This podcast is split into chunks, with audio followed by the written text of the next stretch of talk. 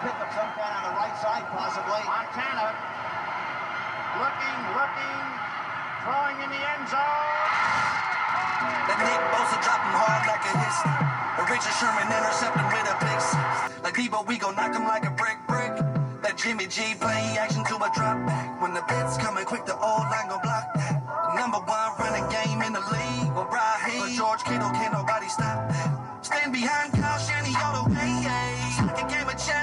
Hello, everyone. Welcome to Back Row Niner Show. I'm your host, Oklahomie Doug, on Twitter, Doug Bevels, writer, ranker for DynastyHappyHour.com.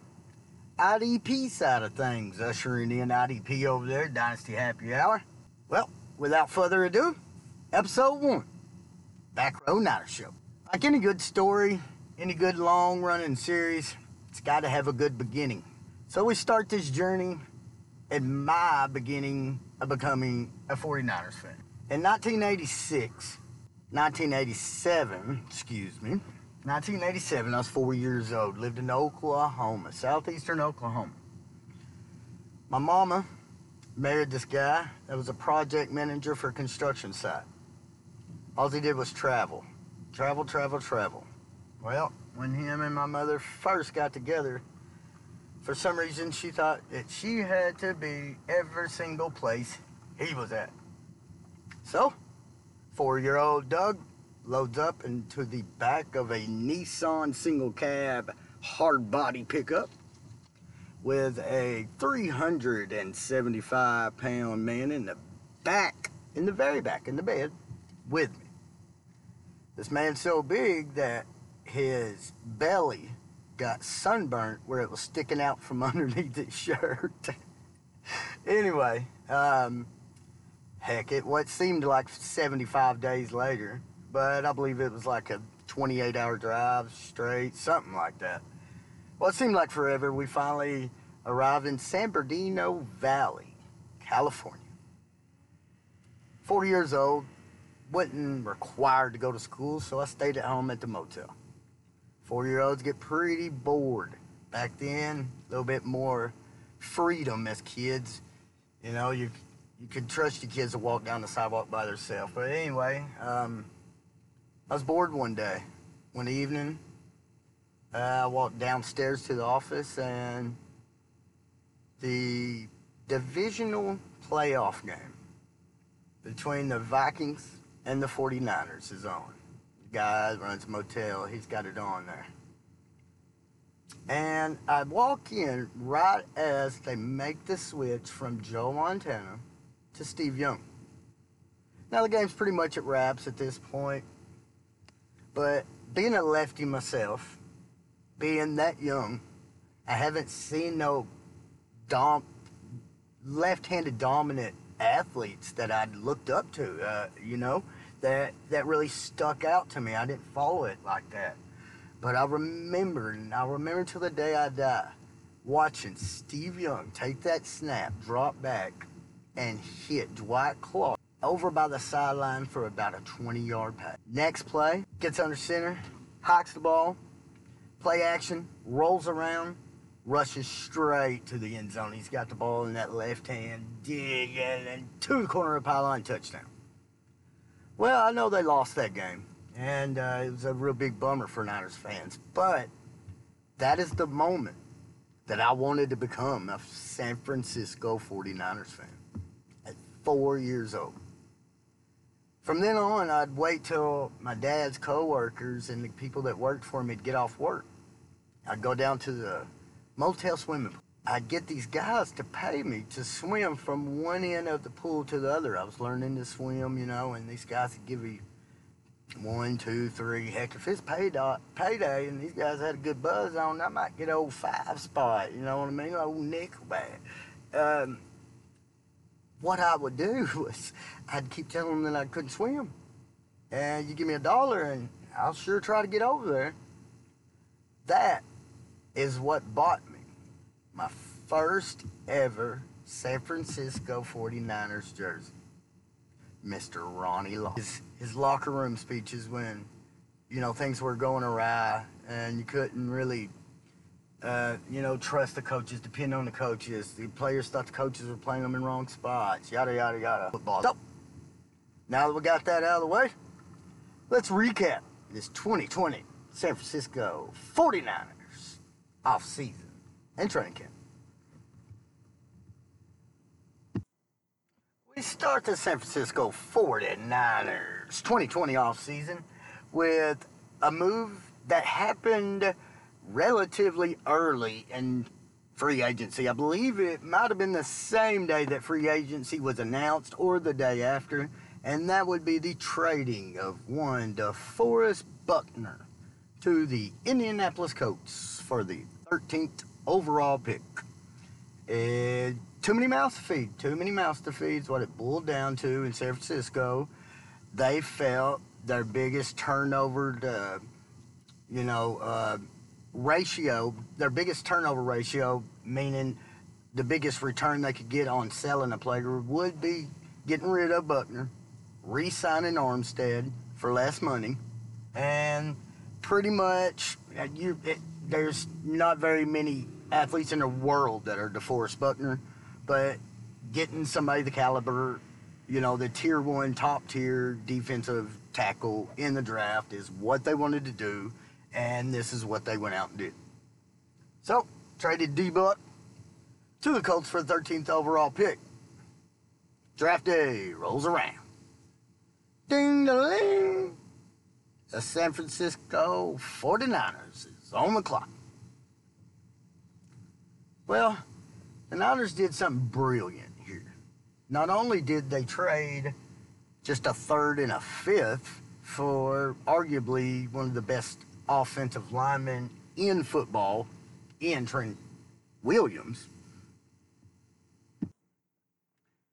They actually got the Bucs to come up a pick for the fourth round pick that the Bucs gave up.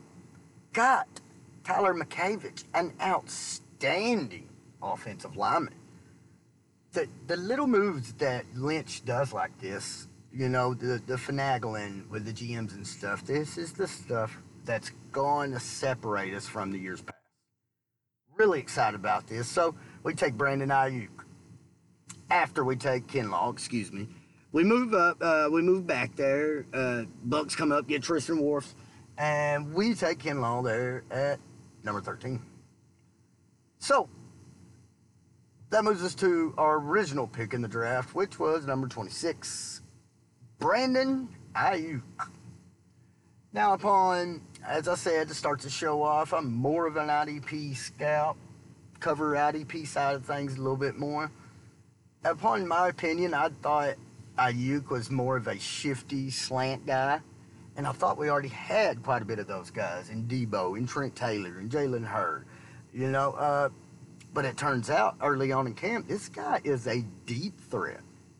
Yeah, that's right this guy is a go to weapon for Jimmy G. Deep down the field, he's hitting him in stride. These two have an immediate connection right away. Now, Aiyuk did get banged up. It's it's up in the air right now, but it, it's rumored that he will be back for week one. So no scares there. Um, some more takeaways from camp there. Um, Javon Kinlaw. Yeah, hey, buddy. It's not college no more. We we got to get some. We got to get some more moves. We got to get some more tricks in that old bag of tools, man. The bull rush is not going to beat NFL caliber offensive linemen. And to prove my point, just look at the early on in training camp. Uh, we've got third round centers third round, or excuse me, third, third in line in the depth chart, pushing him around. The, the that aforementioned McKivitz kid that we got with that four, extra fourth round pick, that kid worked him. Day six of practice, day six of training camp, he worked. Now here of late, Kinlaw's starting to develop a little bit more of a, a swim move and, and using his upper body and his uh, his arms and his leverage a little bit more instead of relying just strictly on power. So uh, I look for I look for Arik Armstead. Okay, DJ Jones is also banged up. And I bring up DJ Jones. I know a lot of United fans are like, DJ Jones, why is he bringing up DJ? DJ Jones is going to be a real key piece to this defensive line this year. If DJ Jones can stay healthy and stay in the middle with Kinlaw, with Solomon Thomas, all interchanging there, giving each other breaks, life can be good. We can put Arik Armstead out there on the edge to to give Dee Ford, who's you know injury plagued, uh, breaks, and and we could go through that. But if DJ Jones is going to stay banged up, we are going to be in a world of hurt. I think we're going to have to move Arik Armstead to the middle. And I know Solomon Thomas is, I know he's looked good of late in camp. I still don't think he has it. I, s- man, I, I'm still not a fan. Still not a fan of Solomon Thomas. Not a fan, folks. So, therefore, I think Arik Armstead's going to have to come in the middle to be that gap filler plus a guy that can get after the quarterback. Jauan Jennings, Tennessee wide receiver. This guy can go up and get a football now, and he is a red zone threat. I really like this kid. Uh, his catch radius is outstanding. Um, watch for Jauan Jennings to make an impact on this team. Uh, another guy, Trent Taylor, is back to form, being one of Trent, uh, Jimmy G's best friends and confidants with uh, Wes Welker, the wide receiver coach there in the Bay. Trent Taylor and Wes Welker are, you know, kind of similar players. So I can see them meshing real well and uh, benefiting from one another. Uh, last, I'll, I'll hit on the wide receivers, uh, Dante Pettis. Dante Pettis has came into this camp and acted like he needed to make a football squad. He didn't come into camp like he was a highly drafted wide receiver and was going to be given a spot, you know, to make plays automatically. This guy's came in in better shape, faster. The hands are still hit and miss. Uh, still hit and miss. Catches his body way too much for my liking, but he's, he's actually catching passes over the middle. That's right. I seen him uh, day, I believe it was six as well. I seen him come over the middle and catch a beautiful ball by Jimmy G, and it kind of left him open. Now, now, did he have that confidence because you know they wasn't hitting full pads? You know, maybe so. But Dante Pettis, came in ready to make the football squad.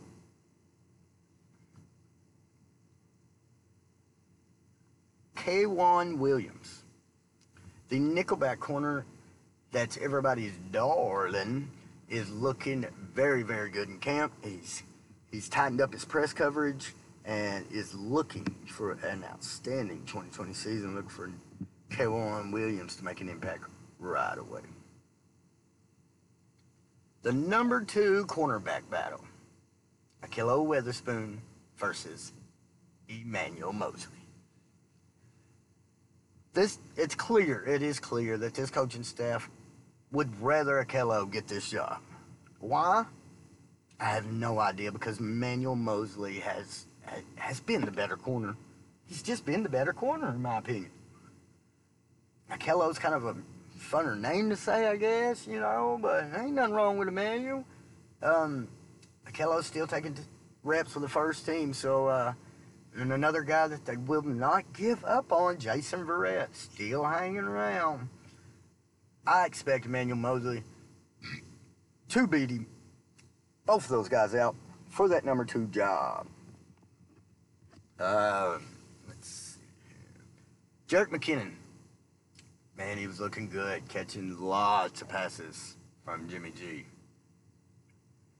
Just heard, just read earlier today, he broke his foot.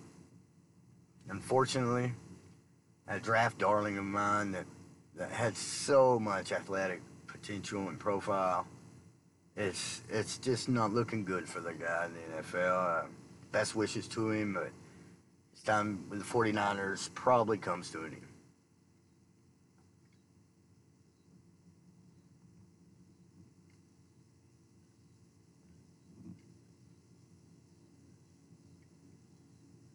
All right, folks, that was episode one.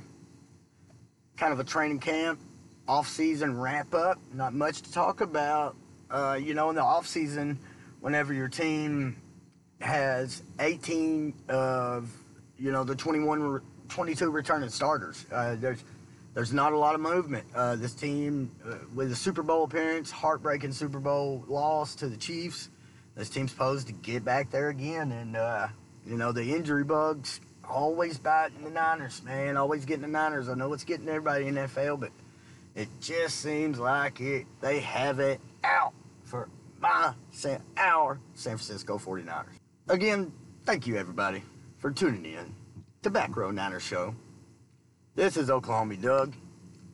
Next week, we go over that schedule and give our predictions. Will they make it back to the Super Bowl? Time will tell. Find out my predictions next week. Back Row Niners Show. At Oklahomie Doug on Twitter. Peace. It's so hard to say goodbye to you beautiful people.